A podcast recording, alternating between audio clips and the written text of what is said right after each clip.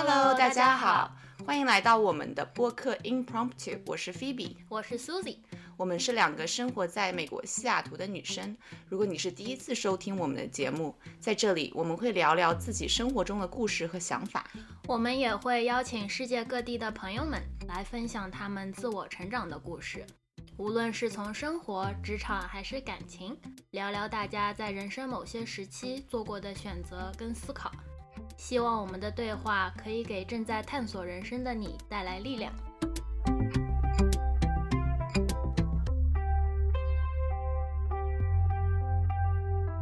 Hello，大家好，我是 Susie，我是 Phoebe。首先呢，感谢大家的再次收听。嗯，不知不觉啊，我们这个已经是做了第六期节目了，真的是见证了听众的无从到有。我每次在后台看到小宇宙，哎，一天两天就会有多一两个粉丝，就觉得，嗯，这也太神奇了吧！然后就截图给 Phoebe 看，因为我们其实，在中文平台上没有任何的宣传跟运营，就真的每一个增加的听众都是，哦，你真的点进去我们的呃博客，然后去听了，然后再点下了那个关注，所以我们真的非常非常感谢。然后这也给了我们动力去做下一期更好的内容。啊，是的。然后我们之前还收到了，居然有听众给我们留言，就是觉得非 常的 surprising，因为我们一直以为我们的小惊喜，对，一直以为我们的播客是没有人听，除了我们的朋友。毕竟我们是个非常非常小的平台，想在这里说一下谢谢。嗯，谢谢大家。嗯嗯，好，然后。这一次呢，我们请来了我的大学的一位朋友 Kevin。Kevin 给大家打个招呼吧。Hello，大家好，我今天是来支持一下 Phoebe 和 Susie 的这个热情和创造的这个小事业。啊，Kevin 呢和我大学时期是嗯同一个会计专业的，印象里的 Kevin 就是一个学霸。非常上进，非常好学，然后跟教授各种关系非常好，然后是一个呃 A 加学生，然后在各种 networking event 上面，然后就跟人 social 方面，就你的个人形象都非常突出，所以我当时看你的时候就觉得，哦，Kevin 就肯定是那种一下子有了毕业就有了 offer，一路平步青云进一个大公司，然后一路上升到合伙人那种，就是那种事业成功型。然后毕业了之后，我也知道你是去了英国的，嗯，帝国理工，然后去继续深造，然后读数据相关的东西，反正一整个就是个精英形象吧。我那时候就，no doubt，你以你的这种造诣跟 motivation，未来职业上肯定大成功，赚很多钱啊。但是呢，近几个月我是从你朋友圈发现的。就是你，你呃，现在完全是颠覆了我过去对你的认识吧。就是你现在的一个着力于的东西是叫你是一个公益疗愈师，能这么说吗？也现阶段是公益的，趁着还还没有收费。然后我跟我们。就是我跟菲比跟你这么一联络，这么一聊，发现我们毕业后的四五年里，在你身上发生了非常多的事情，所以这次想请你来做客聊一聊，就是你是怎么从一个数据理工精英男，然后到了现在这个公寓公益疗愈的灵修师，然后你在我们我们在。录节目之前你也说过嘛，你到现在为止，你可以把自己的人生分成五个阶段，然后你可以跟我们分享一下是哪五个阶段。嗯，好，谢谢苏西。那在我看来呢，就是从苏西的角度看啊，我确实发生了很大的变化。那可能呃，在外界很多的朋友啊，包括我的家里人，啊，包括我的女朋友，现在是。老婆，他也觉得我发生了很多变化，但是从我内在的角度看呢，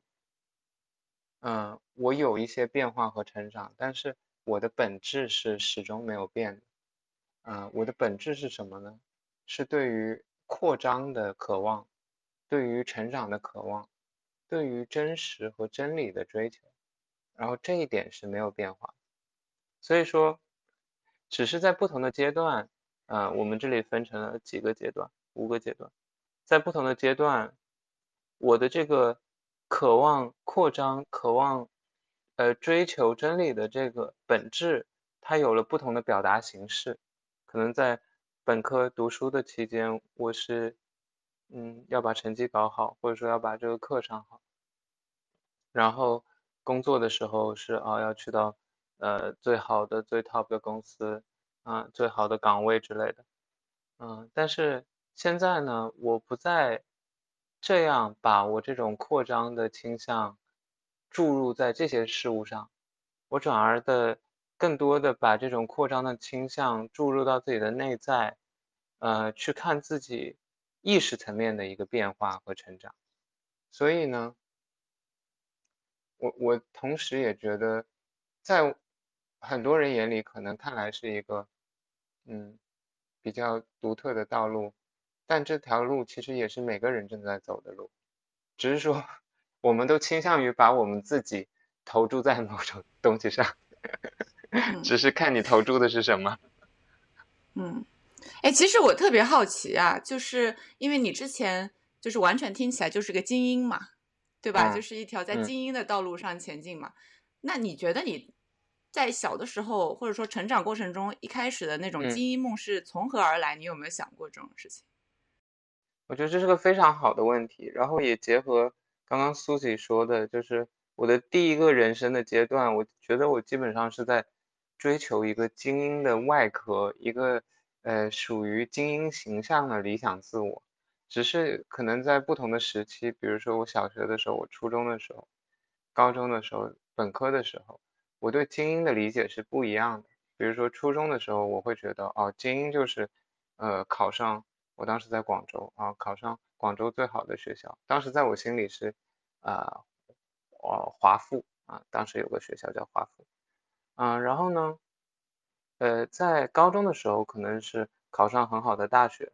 啊，然后在大学的时候可能是呃读读最好的专业或者怎么着，嗯。这种渴望其实是一个很本质的东西，那这个本质里面包含了一部分我的一个极度的高傲，我可以说是这样的一个高傲，呃，让我觉得我一定要与众不同，让我觉得啊，我我一定要嗯走一条和普通人不一样的道路，嗯，也是这种高傲，嗯，让我想办法把我和世界推开。让我觉得我可以站在这个 世界的巅峰，嗯，这是很本质的。其实这里这边有一点我不是很理解啊，因为嗯，在我们看来，你一路上来都是学霸，可能你就是班里很 top 的同学。那很 top 的同学，呃，从小到大的梦想都是升学嘛，去更好的学校，然后去站到更高的地方嘛。你那个时候会觉得你这条路是跟别人不同的吗？因为我现在听起来感觉是跟所有人一样的呀。Actually，我当时不是这样看的，因为其实我不是很在乎成绩这个东西，我一直以来都不是很在乎，我也不是很在乎成功。我的那个高傲，可以可以说是一种灵性高傲吧，就是一种，呃，我是要为了我自己内心的渴望而活，然后。我很容易能看出很多人的那个俗套，就是我我小很小的时候，我就能看出很多人他是为了他父母而活。我觉得我不是，我觉得我我做这些事情是为了我自己的渴望，我才去做这些事情。我不是为了父母。很多的那种优等生，他们追求成绩好，是因为这是一种父母的投射，对不对？他们认同了父母，然后以这样的方式，他们才能获得足够的爱，所以他们会拼尽全力的去做好。呃，包括我现在在教书，啊，那我的很多学生都是这样，啊，但是我觉得我不一样，我觉得我我是老早就看懂了这些套路，然后我是真的为我自己，呃，内心的渴望，我才不屌我父母想什么，我以为是这样。所以小的时候你父母也不管你。对，我觉得我还是收到了比较多的爱，然后我妈妈给了我很多的自由，所以，啊，她可能对我会有所期待吧。但是我其实很多时候，呃，我是反抗的对于他的期待。但是即便是这样，嗯我一直以为我我是脱离了这个社会标准，我一直以为这是我内心深处的渴望，但是，哎，直到我呃本科毕业、硕士毕业，呃，在那个呃我想去的一个数据分析咨询的公司、创业公司待了一年左右的时候，我才意识到，靠，这还是社会灌输给我的啊，所以所以说，其实我一直是呃很很有意识的在思考这个问题，但是我发现，嗯，其实我还是和大家一样，但是当时的我或者说曾经的我，呃，很长时间不这么认为。哦，你一直都觉得其实自己是跟别人不一样的。对嗯那我很好奇啊，你在我们在大学时期，你一路学霸的时候，你快乐吗？你觉得那是你要做的事？一点都。不快乐。我觉得 他肯定快乐，因为他那个时候就是是天生要强，为自己的梦想在发电啊。就觉得我是在为我的梦想呃一点都不快乐为什么不开心呢？对，因为那个是一个外壳嘛，我追求的是外壳，我追求的不是呃我自己内心深处的渴望，我追求的是一个完美和理想的形象。那那个完美和理想的形象，在当时的我来看，呃，唯一的一点优势是在于，这是我自己创造的完美理想，不是别人强加给我的完美理想。但我最后发现，哦，还是，其实还是这个社会灌输给我，就是我以为我抵抗了这个社会的灌输，嗯呃，实际上并没有，这个东西不是从我自己孕育出来的，它是，它还是一个，呃，洗脑了。你受外界影响嗯产啊生的，还是百分百的一个被洗脑。那你之后呃去英国读了数据分析，然后回国也是找到了一份不错的工作，是吧？对，但是呃好像也是没有做太久你就辞职了，你能说说那时候对的呃，就是这个第一阶段的我呢，一路都是一个非常高傲的形象啊，在我心里啊，可能别人觉得没什么，嗯，嗯比如说包括读数据分析，我当时是觉得，哦，我走在这个时代的前沿，呃我觉得那个我之前读的专业没啥意思，我要我要做更高端、更前沿的这个社会最最呃前面的那样的人，其实也确实是，我觉得这个行业其实也确实是比较新。啊、但是呢，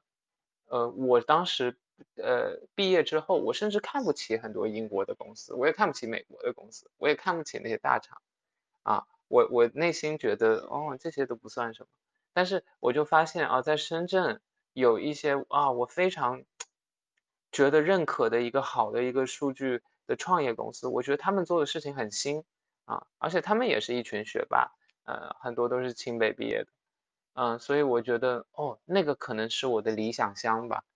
啊，而且做的东西也很前沿。那我是不是也可以呃走在这个前沿？因为我不是呃，就像是我刚刚给你们介绍的，我我其实很讨厌呃顺应社会的标准，所以我别人都去追求大厂和一些什么投行的时候，我就特别看不上啊。但是呢，呃，这个东西在我看来很新，然后我就去做了这个事情。啊，只是发现，呃，只是发现这个真的不是适合我的，然后我做的时候非常痛苦，啊，但是呢，对比起我老老婆，当时还是女朋友，当时她也在同一家公司，她就做的游刃有余，啊，我就意识到一件事情，其实不是这个环境有什么问题，不是这个公司有什么问题，也不是这个工作本身有什么问题，啊。其实就是我不适合他，我非常的不适合他。然后慢慢的，我才愿意去看我自己的内在到底真正的想要什么，即便这个，呃，渴望是一个我非常瞧不上的渴望，就是当老师。哦，interesting。哎，其实我小的时候，我 我又来扯嗯自己的蛋了，对不起。就是我小的时候，我记得我幼儿园的时候，老师问我的理想，我当时就说我要做个老师。然后当时我身边的朋友们都是说什么我要做科学家、宇航员这种，你懂吗？然后我是第一个说的嘛，我就说嗯我要做老师。然后后来发现后面的人怎么都比我牛逼，然后后来我就改口了，我就不敢 再说我要做老师了，因为说做老师实在是太太逊了，你知道吗？对，所以后来我记得我的梦想好像是我要做一个数学家，我也不知道为什么，就是但是嗯但是我从来都没有想过为什么要做数学家，但是我还一直都蛮想做老师的，所以我还挺 respect 你做老师这件事情。Wishing off distance that kept me away. Don't stay low. Seeing up hill, get to the moving. Don't be still, don't stay low. 好的，我们扯回来对，但是那还没完呢。对，那还没完呢，那是我的探索的起点啊。OK，是啊，哎，那我还想要在这边提一个问题嘛，因为你你发现 OK 是你不适合那个公司，是你自己和他们不一样，那你想要去寻找到一个你内心真正的渴望。你之前我们上次聊的时候，你也说到了，其实呃，我们经常会说的类似的一个概念，就是说 follow your passion 嘛。那那你觉得 follow 嗯 your passion follow 的到底是一个什么呢？是在等待一个 calling 吗？就是在等待一个 idea 蹦进来，就说哦，就像电视里演的一样，哦，突然间，天呐，音乐就是我的真爱，是我的梦想，然后我这辈子就要做音乐，就是是这样子的一种感觉吗？你你在等待一个什么？嗯，我一度以为是这样子的，for a long time，啊，所以，所以，呃，我我也有这种执着，就说，哦，那我一定要找到我的 passion，right？那这个找，我可以理解成，他可能不是蹦进来的，他可能需要尝试。就比如说，我读了一些书啊，关于心理学的一些书啊，比如说叫做《Grit》，那个 Angela Duckworth 她写的，她是一个 UPenn 的一个心理学家。还是一个华人啊，华人裔的非常少见，还是女的心理学教授，然后他就呃讲了专门去研究那些很成功的人，然后去看他们对于热情的定义，然后以及他们是怎么找到的。他就说一般他们都有个探索阶段啊，所以我当时就在想，哦，OK，那这样探索阶段是呃必须的，那我就去探索吧。所以在我发现这个工作很不适合的时候，很不适合我的时候。以及我呃承认了我内心很不愿意承认的渴望，我就是要当老师啊、的时候，我就开始，其实我我不是很确定我是不是要当老师，但是我确定我要跟人打交道。然后呢，我发现我当时总结了我过往的很多的经历，包括我在这个呃很痛苦的工作过程中，唯一让我觉得真正的幸福有意义的事情，就是给新人做培训。我就很 enjoy 做这个事情，嗯、然后呢，呃，在本科的时候，我还给那个有些学生当助教啊，我发现我也挺 enjoy 做这个事情的，呃，所以我就觉得哦，应该是和老师这样的岗位相关吧，但是呢，我又没有做过销售，我也没有做过按摩师，啊，我也没有做过什么，呃，反正其他和哎，人等一下，打交道的销售跟那按摩师是怎么 怎么进入画面的？就是和人打交道的活里面，那其实它有很多种类型，right？它还有导游，对不对？然后你你去你去真的去，比如说逻辑层面去分析教师这个工作，其实销售它会有一些类似，对不对？因为本质上都有一个传输信息，然后只是销售的目的是让你买这个东西。那那像是按摩师呢，呃，他也是跟人打交道，他他也是某种程度上你要 educate 你的客户，但是这个过程中他可能是用肢体的去做这个事情。那导游也是类似的，对不对？他他是要讲很多这个景点的一个信息、一个知识，所以说我其实没有那么快的想要 narrow down 我的 passion，我我只是想要一个广阔的搜索，这样我可以更加的 specify，更加的 clarify，啊、我的 passion 到底是什么？哎呦，当时我还是用逻辑脑在完成这件事情。那你那你具体就是辞职之后，那肯定是大把的空闲时间喽。然后为了你去这个广阔的空间里探索，你具体做了一些什么呢？对，我具体做了好多事情啊，就是说，呃，头脑里面的层面里面的想法和现实的行动还是有一些距离的，对吧？因为现实中你不是你想做什么你就马上能做得了那个工作，但是呢，呃，我当时在辞职之前，刚好有呃我呃我老婆的一个呃校友，呃他们在做一个创新教育的一个机构，然后他就叫叫我去看一看，然后他们就可以兼职当各种各样的老师，甚至是开发一些很有趣的课程，比如说我可以教数据分析，教高中生、初中生数据分析，或者说我教他们谈判，或者说我教他们怎么去做一些商业案例什么的，或者说呃教他们英语，就是教什么都可以。就创新学学校是一个非常开放的一个地方。那这样的一个地方呢，呃，就给了当时的我一些机会去探索。那当然，我我心里面是有很多构想，对吧？我还想去当销售，还想去干嘛？但是呢，呃，我的现实层面刚好给到了我这样的机会，那我就先去把握这样的机会。所以我在这样的一个机构，我就开始接触这些学生，然后我就开始接触其他的老师，然后就开始接触哦，这个机构里有各式各样的自由工作者。然后我我一开始呢，我还活在那个企业工作的一个框架中，所以我觉得哇，自由工作是个自由工作，呃，自由职业是一个多么不可思议的事情啊！啊，那我觉得，哎，我现实中好像没有这样的案例，我看不到这样的真实案例。然后这个学校我就碰到了一大票这样的人，呃，就比如说有人他是他开发了一个课，他他是一个艺术家，他开发一个课，就是他有四个小时带学生，就是去深圳的一些城中村里面走，走走城中村，然后在这个过程中呢，他就会。学生他就会有一些呃认识，对吧？他他会给学生讲的这种正城中村的建筑设计啊，呃古古代的建筑和怎么和现代的建筑结构融合，所以它其实是个很有意思的东西。然后同时他也呃自己开发一些桌游，然后呢他还搞一些艺术的艺术类的雕塑和办展，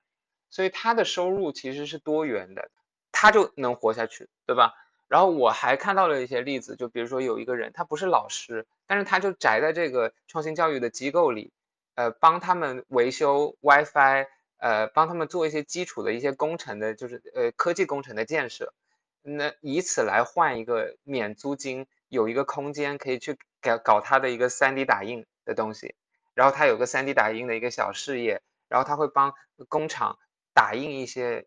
模型，就是某些比如说呃。呃，消费品啊，他们他们要打一些模型，他就可以去做设计，然后他打，他之前以前有这样的经验，所以呢，他就会接一些工厂的单，然后同时他还有一块地方，也可以教教学生，然后挣点钱，反正他的收入也是多元的，啊，所以我就看到了一个又一个又一个这样的例子，这个给了我很大的鼓舞。我还看了一些书，对吧？叫 Tim Ferriss 啊，不知道你们知不知道这个人？嗯，Tim Ferris 他有讲什么每周工作四小时啊，Four Hour Works Weeks 啊，然后之类的，呃，他就有很多创新的想法啊，所以他呃的书以及说这些现实中的例子，就给了我一些启发。哦，也许我也可以这样活。然后在这个地方呢，我也开发了一些课程，我开始教大家数据分析，我也开始教大家。呃，谈判，因为那个是我在本科、大学本科学到的，我印象非常的深刻，而且我觉得我真的对这个事儿有一些自己的理解啊，然后我也我也就想把这东西给传授呃给学生。其实我觉得我们做的东西是非常前沿的，像是谈判的话，我会给初中生写一些案例，就比如说深圳的某套房，我会去，然后我就说啊这个房呃现在要卖了，然后我就会写写一个案例给学生，呃，比如说。呃，这个这个学生会怎么样？呃，买家是底价是多少？卖家的底价是怎么怎么？以此类推，然后就让他们互相去谈判和撕逼，然后在最后再总结。呃，就承用了我本科学习的模式，所以我搞过这样的事情。我还在这个创新教育机构认识了其他人，然后我们一起又搞了一些别的事情。我就同时在好几个机构兼职。然后再快速的去探索，比如说我教初中生教小学生 O 不 OK，教小学生编程，或者说我教呃自闭症小孩 O 不 OK，六七岁的自闭症小孩，因为我可能是愿意当教师的，可是问题是我不知道我教学的年龄是吧？零岁到呃我也可以当幼教，对不对？零岁到二十岁到三十岁，What's the age？我我会想要和什么样的人打交道呢？我不确定，所以我都要试一遍，所以我就做了。啊，各种各样、各种各样的这样的探索，那最终找到了内心的渴望吗？试了这么多，快速尝试，而且是，你花了多久时间呀？一年多吧，就一年多，快两年的时间，我就是在折腾乱七八糟的这些事情，所以我爸妈会觉得我很就是。哎，你到底在搞什么？你到底在搞什么？然后我也很难去跟别人描述我到底在搞什么。然后我老婆每次要把我介绍给别人的时候也很懵逼，因为她也不知道我在搞什么。然后每次这个 title 这个 tag 都在换。每年过过节、春节，三姑六婆问的时候，哎，你到底在做什么呀？快三十了。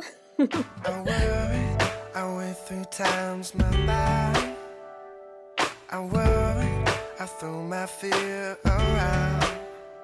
But this morning, there's a calm I can't explain. The rock candy's melted, only diamonds now remain. Ooh,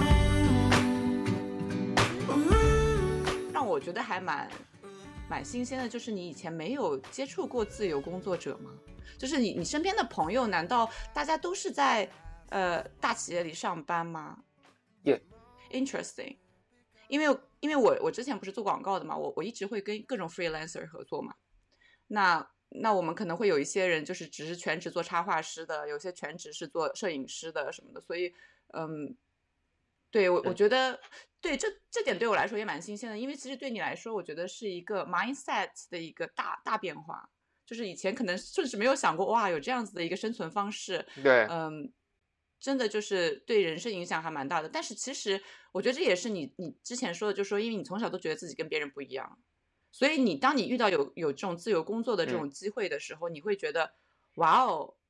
，maybe I should do that。但是其实很多人遇到这种看到别人有自嗯由工作的机会，反倒会觉得说，有些人会觉得说哇天呐，他就是上一顿不知下一顿，生活好没有安定感。呃，呃，其实我一开始也有这样的评判，嗯我是放下了我的这些评判，其实是我觉得很多人是在呃是在他的这种评价中阻挡了他自己去追寻热情，然后他这个评价是基于恐惧，嗯。因为我曾经有这样的阶段，所以我知道，因为我一开始也是碰到了一些自由工作者，比如说我有一个朋友的女朋友，她当时是模特，嗯淘宝的平面模特。嗯，她其实赚很多钱，嗯。她可能一个月可能可以赚到十万，在某些好的时候。嗯。所以我就像是你说的，我会觉得哇，这个这 is it a real job? Is it is it a form formal job? 而而且你要想想我的年龄，嗯我当时是刚毕业，而且我的我我一直是在这种学术圈，就是这种呃怎么说学霸圈长大的，所以耶、嗯这些人他们倾向于做的事情就是呃全职打工。OK，是，哎，这个就回到了一个我之前特别想问的一个问题，就是因为因为 follow a passion，然后去 be free 这种大家都一直听到嘛，但是其实很多人都会在想说，哦，这些道理我都懂呀，我当然想要去追求梦想呀，嗯但是我就是在我就身不由己啊，那我有房贷要还呐、那我有每天我我要去我自己喜欢去的餐厅啊，我要 make sure 我能 enjoy 这种 quality life，对吗？那我我我没办法放下我手中的这些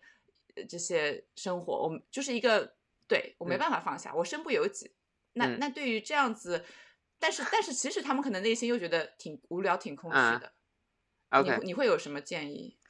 有标准答案的，这个事情是有标准答案。哇呃，很哦，多的灵性导师已经给了标准答案，而且非常的 practical 啊，所以这个是可以让大家 很 exciting 的听我继续 念叨下去的。呃，我我觉得我还要再卖个关子啊，因为这个事儿呢，其实我也探索了很久啊。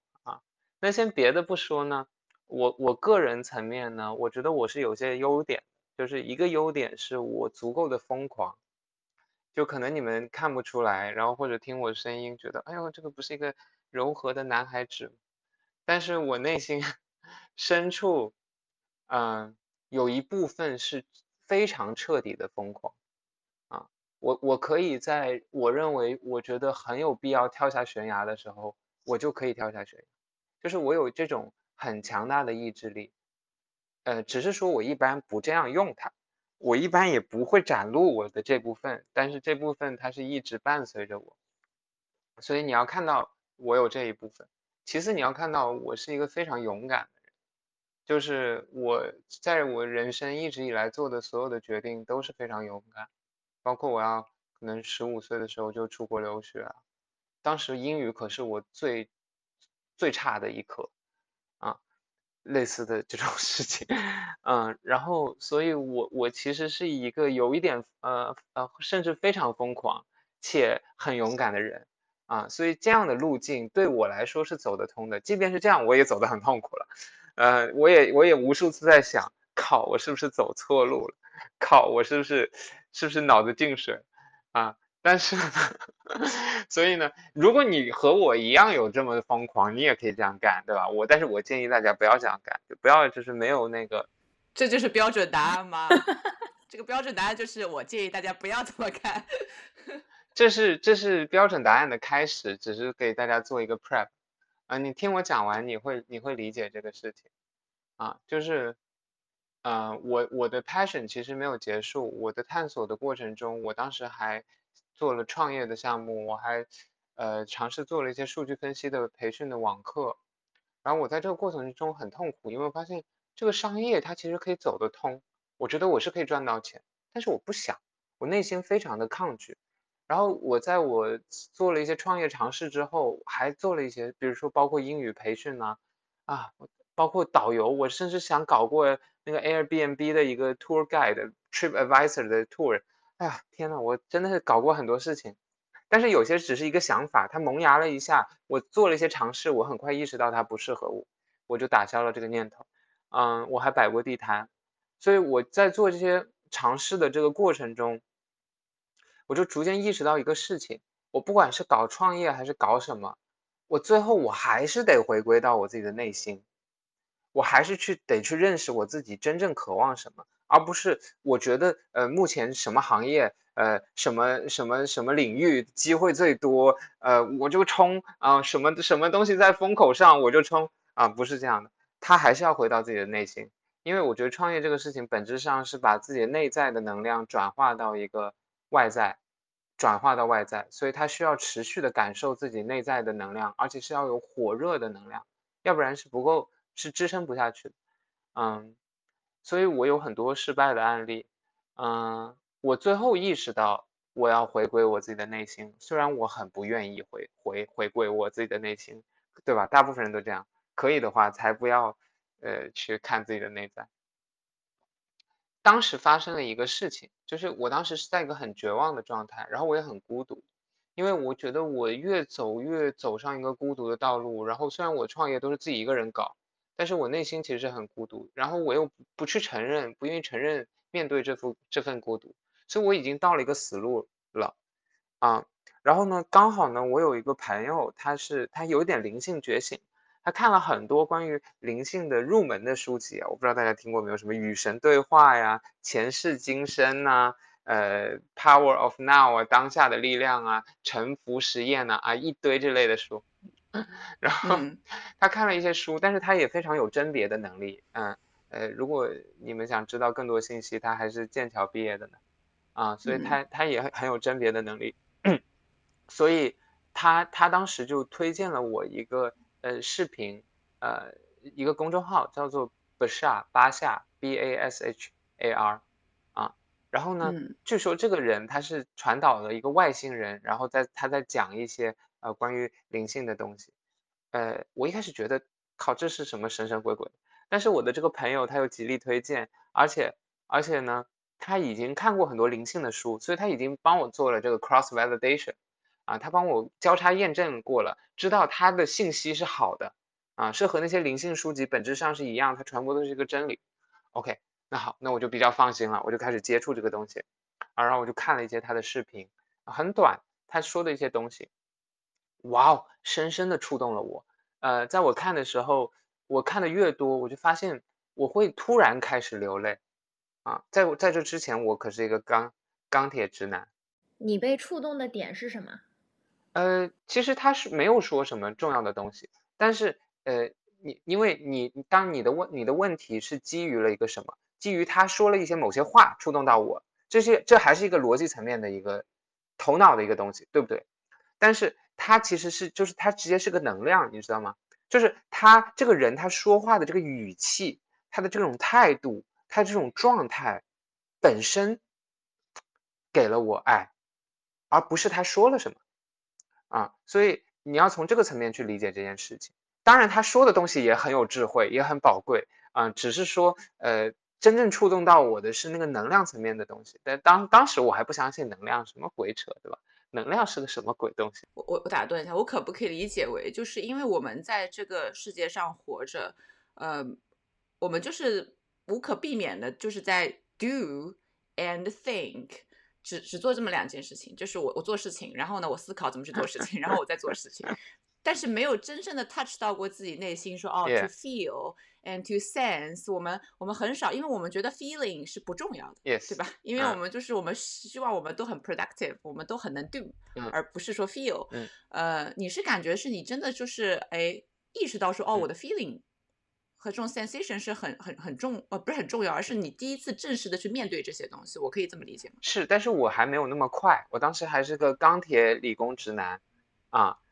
但是呢，嗯我我是发现他说的话逻辑层面非常的 make sense 的同时，我突然在哭嗯，而且我老哭，这已经不是一次了。所以我作为一个科学人，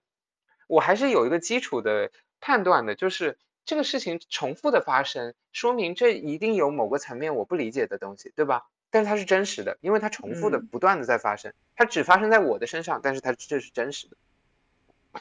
嗯所以呢，我就去探索这个真实，对吧？然后呢，他的他的他就有 teaching，他的 teaching 里面就讲到了解决了你刚刚的那个问题啊，现在这个关子就终于卖完了啊，就是他就嗯讲到了一个很核心的点，所以这个东西不是我编出来的，是他给出来的最佳的 solution。他的 solution 是这样：act on your highest excitement to the best of your ability with zero insistence to the particular outcome。就这样啊，所以它这个它是的 formula，它分成了三个部分。第一部分就是 act on your highest excitement，就是你在当下的每个瞬间，注意啊，是当下的每个瞬瞬间，不是你头脑认为的你最应该去做的那个 passion 的事情，是你当下的每个瞬嗯间，你去做你最想做的事情。比如说你现在想吃饭，你就去吃饭啊；你现在你现在想去喝酒，你就喝酒。不是，但是这个喝呃这个有个前提，就是呃，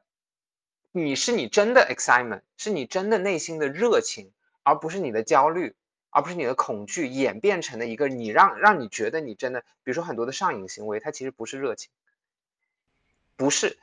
那我想说，我在塞尔达里面是找到了真正的快乐。我每天就想去塞尔达里面骑着我的马在草地上奔驰。你觉得这件事情它是我的嗯，真正的 excitement 吗？这个其实要你自己判断，但是我我会多想一点，比如说有些人他会说吸毒，我吸毒就很爽，我抽麻就很爽啊，是不是？是不是我真实的？呃，是不是我真实的热情啊？我觉得就是啊，啊，你怎么可能不是这么真实？要不我就不去抽了，对吧？还要花钱，啊，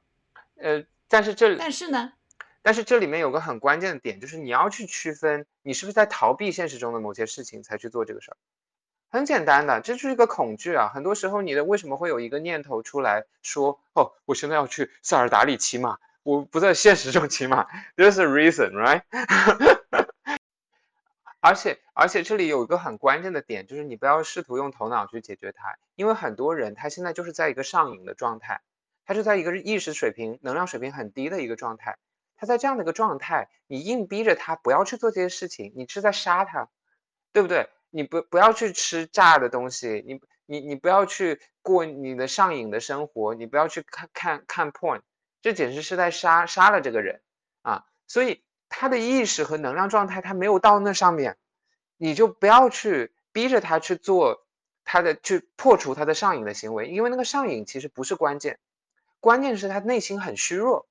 他才会有这样上瘾的行为。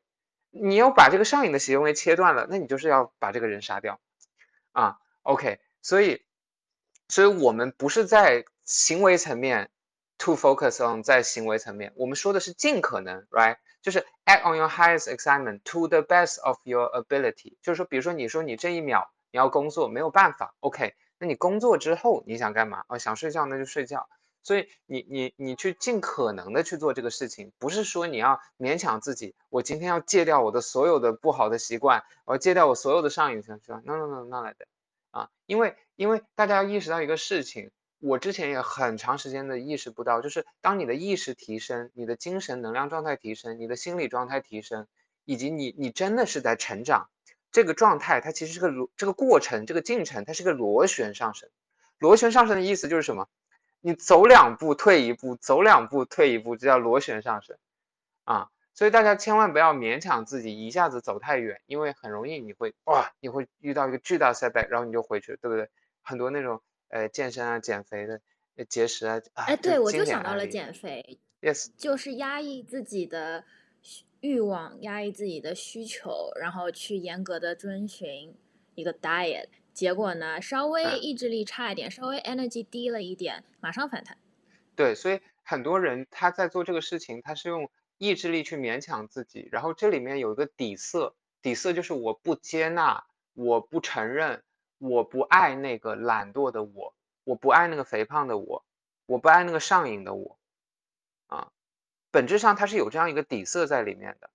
所以你说这些人，他有些人成功了，那他就是一超级精英自虐狂，对吧？我们不是鼓励大家要当嗯自虐狂，我们不是要卷大家，嗯我们我们这里，我觉得我我们这里倡导的，至少我内在倡导的很重要的一点就是，你真的去诚实的面对你自己，然后接纳你那些不值得被爱的地方，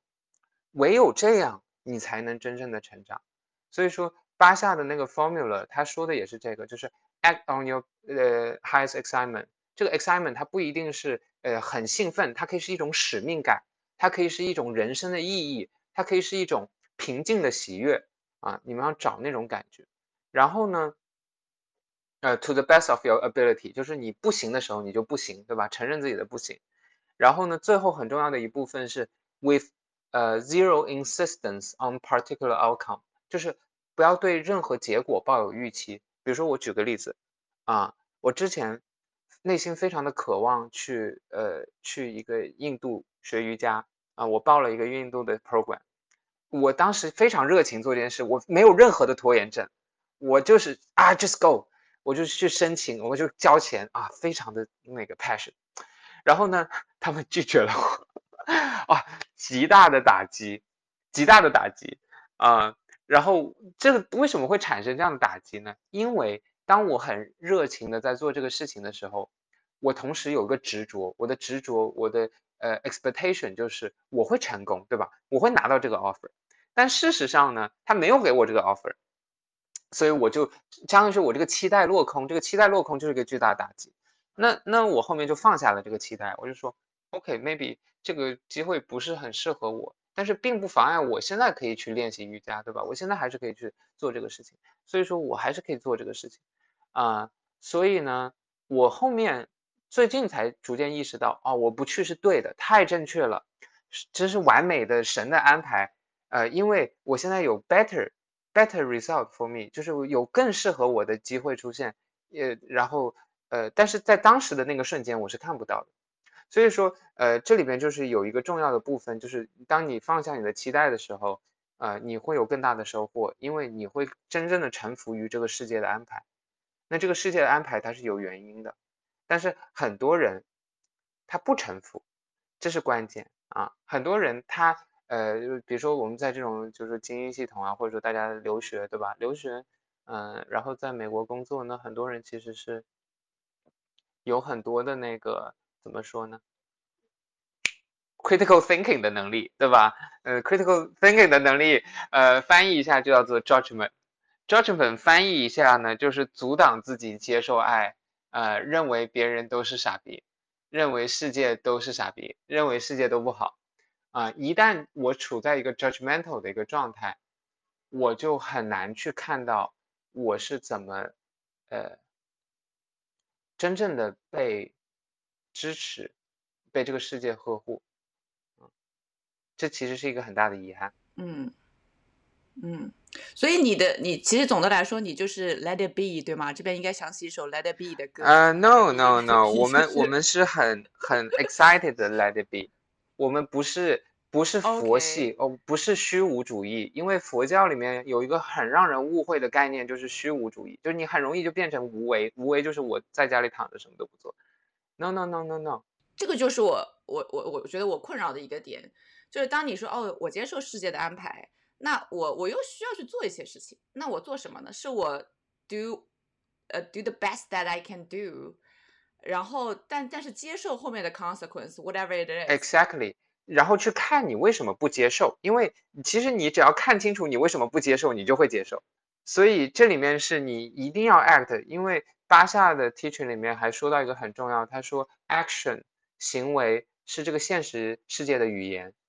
所以巴夏它其实这个它不是 for 搞灵修的人看的，它就是 for 呃 the majority of the Americans，呃这个大部分的普通人看的，就是说你你不需要搞 spiritual 的东西，你不需要知道什么灵性的 teaching 啊，灵性的教导，你不需要去修佛，你不需要去搞什么道家的那一套，你也不需要打太极拳，你也不用搞瑜伽，你就嗯。顺着这个 formula 就 OK 了。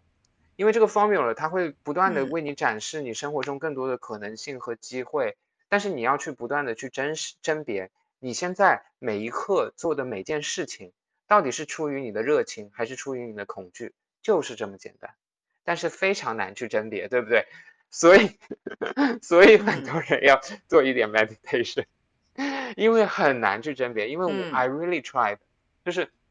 我自从 buy in 了这个嗯。Teaching 之后，我会觉得，嗯，我也还有点怀疑它，但是我会，我想要去 apply 它到我的生活中，然后我花了两整年的嗯时间，我就是尽可能的每天就在做这个事情。It's really difficult，因为我的大脑有很多污浊的部分，我有很多的恐惧。当我看不清这些恐惧的时候，我以为我在做呃 exciting 的事情，实际上我是在逃避另外一个事情。嗯，而且很多 exciting 是因为恐惧，而且很多 exciting 真正让你感到 exciting 的事情，其实它一开始是让你害怕的，这是很矛盾的啊。一些越让你害怕的事情，呃，往往它背后可能藏着越大的热情和兴奋，但是那个恐惧盖在了上面，就像是我之前很渴望当老师，但是我的 judgment 盖在了上面，我得把我的 judgment 移开，我才能真正看到我作为老师的那种热情。呃，这些往往都需要一个过程。那你觉得这种恐惧是什么恐惧呢？是一种对，有可能我去做了这件事情，然后我会失败，或者说我做了这件事情，可能在别人看来不够 decent，或者不够不够像一个精英，let's say，呃，是这些这些恐惧吗？有无穷无无尽的恐惧的可能性。你说的那些都是，yes，还有一些就是每个人是不一样的。就是当我开始做疗愈，然后开始接触啊，开始接触心理咨询，然后开始碰到很多 client，然后我才发现一件事情，哇，每个人脑子里想的那些逼事儿，你真的想不到。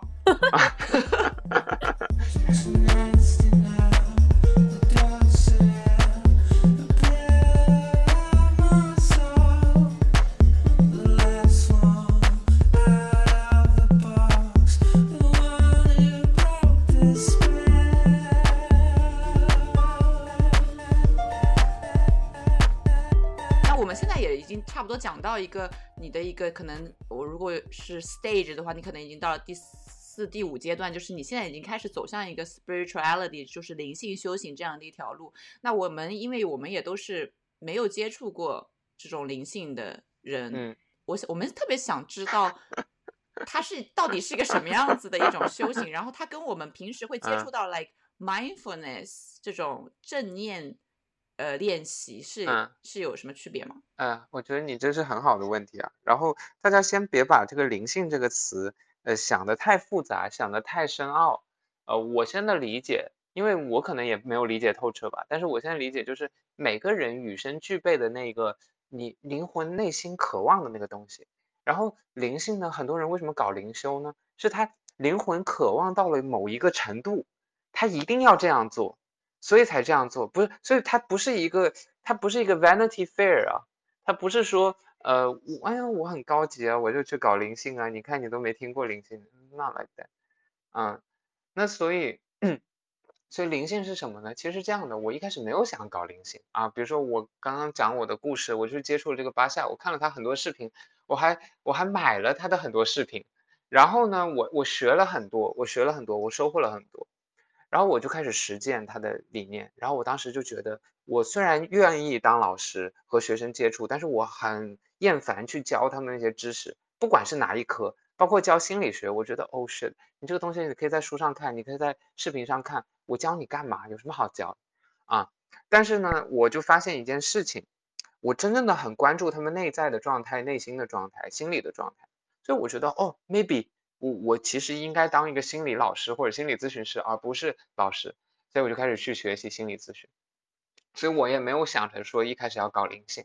然后我就开始学学学学心理咨询，我就去探索。然后心理咨询他会讲，你要先疗愈你自己，你才能当一个心理咨询师。OK，我就开始疗愈我自己，然后我就获得了很多能力的开启，呃，作为人的能力的开启，就比如说情感的能力，我就翻出了哦，原来我也可以共情别人啊、我不是一个钢铁直男，只是说我这部分曾经一直被封闭了。其实我有巨大的共情别人的能力，但是因为我之前太敏感、太痛苦了，所以我选择把它封闭了。在很小的时候，那我就把这部分揭开了，对吧？很多创伤啊什么的，巴拉巴拉的都要释放掉。然后呢，在我学习心理咨询学习了大概一年半的时间，我逐渐意识到一个问题，就是什么呢？心理咨询它已经不能满足于我了。虽然我在这个行业只是个小白，才入门，但是我意识到说，心理咨询它很多时候它还是在讲人格，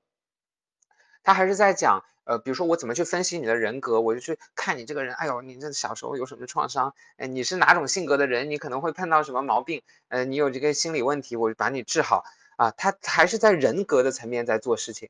但是我会发现，在我自己的经验中，我我真正获得成长，我真正获得改变，以及我真正能去帮助别人的时候，都是在灵魂层面在做工作，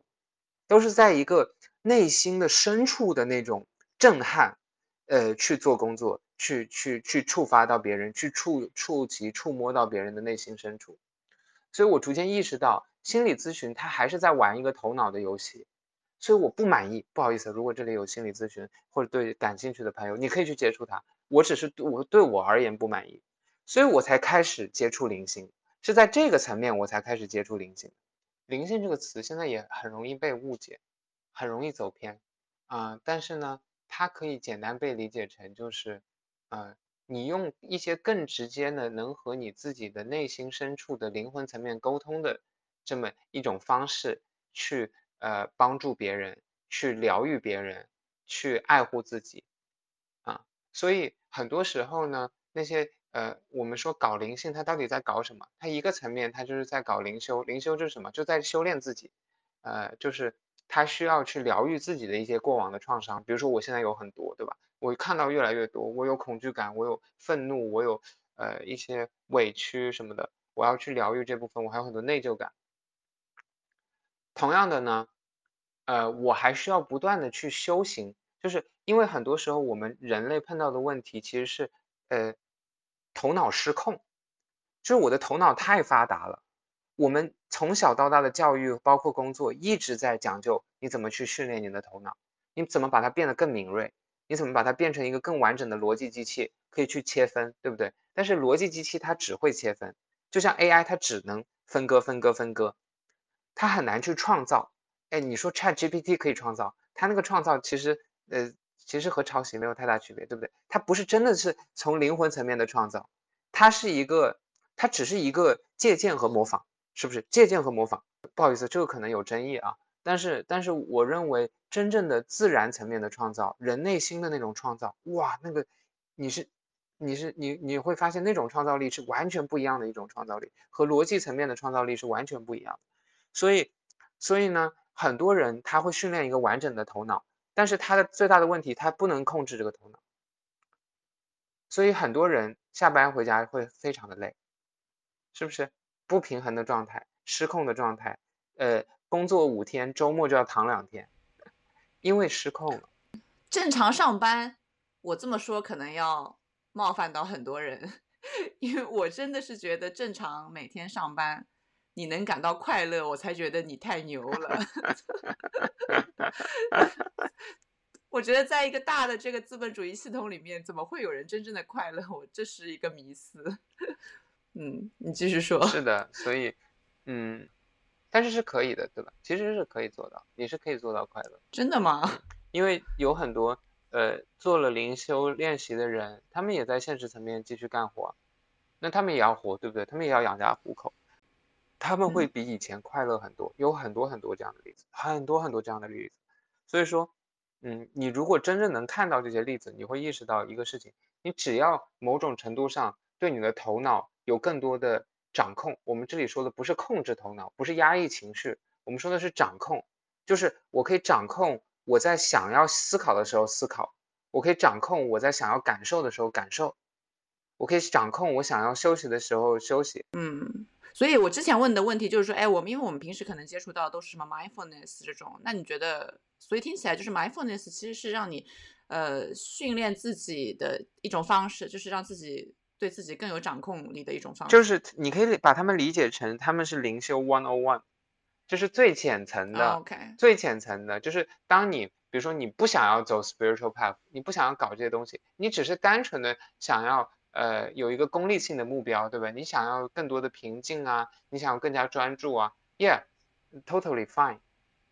卡巴金我在本科的时候也读了呀，呃那什么的，呃我也练 mindfulness 啊，当时我 totally fine，you can you can 嗯 try 呢，但是不要勉强自己。如果你做不做不进去，你冥想不了，换一种方式吧，不要不要硬逼着自己。就是那个 mindfulness 是你，比如说你发现啊，你很适合这个玩意儿，你就能做进去。然后呢，你逐渐的做了做了做了，你做到不行的时候，啊、你你就你就可以呃怎么着，你就可以继续，你可以继续往这条路走。那你会发现你会需要更多的东西，然后慢慢慢慢你就会开始走上一个 spiritual path 了。所以 spiritual path 不是说我突然有一天决定我要走一个 spiritual path，是只是说你对这个东西感兴趣，你越来越琢磨它，你越来越练习。OK，你发现你练习到一个瓶颈，那你现在要继续，那你就会慢慢的，它就是慢慢的一个进程啊。 Still so far to go, and I can't feel my toes when the rain soaks through the heels and slips to the sole. Yeah, the blades are two feet tall. Waiting green, I'm moving forward to where God only knows. 那 Kevin 最近在做的这个公益疗愈项目大概是一个什么情况？方便那个给大家介绍一下？就是这个是一个听上去很玄乎的，在能量层面疗愈的事情。就是我可以跟大家远程做这个疗愈，然后比如说你呃觉得缺爱了，你有很强的内疚感，你和你的父亲或者母亲有一些问题，或者是你想看看你的呃灵魂计划、这辈子的灵魂使命还是什么人生的这些重要节点，嗯、这种呢是可以做到的，而且远程就可以做到的。啊，但是呢，有一个前提就是，呃，你要信任我。所以我目前呢在做一个公益疗愈个案，因为是老师的要求，我还有十八个人要做。然后如果你有足够的信任，你有足够的好奇，你就可以来找我啊，然后我们就可以远程完成这个事情，不需要线下接触。但是我也确不确定我有能不能达到效果啊，因为才还在学习阶段，目前就是这样。好的，如果大家对这个呃灵性的这样一个项目有兴趣的话，就欢迎联系 Kevin。那我们是不是把他的 email 留在那个我们的介绍里面吧？好的，那今天谢谢呃 Susie 的朋友 Kevin 来到我们的节目，然后我们呃聊了很多呃个人成长，然后这种灵性修行的东西。因为现在其实呃这几年我我发现在那个社交媒体上灵性。然后什么跟宇宙说话这种 idea 其实四处不在。我我生活中好多朋友经常转给我。那现在就是 Kevin 也给我们大概介绍了 spirituality 到底是一个什么样的东西。嗯，它其实也是真的是可以帮助到我们生活中的一些烦恼，呃，一些挫折。呃，那如果大家有兴趣的话，就去呃找，可以去找一些这方面的书来看一下。我记得 Kevin 之前推荐了那个什么《当下的力量》，是吗？嗯，对，然后还有什么沉浮实验，还有什么呃与神对话什么的。好的，好的。那如果大家有兴趣，可以去找来看一看。嗯，嗯，那我们今天就呃感谢 Kevin 来我们的节目，呃聊得很开心。那 OK，谢谢。嗯，那我们下次再见吧。嗯好的拜拜。嗯拜拜。放一盘磁带七八十年代。才听了一半就悲伤起来每一句里的感慨都是现在作曲家写一首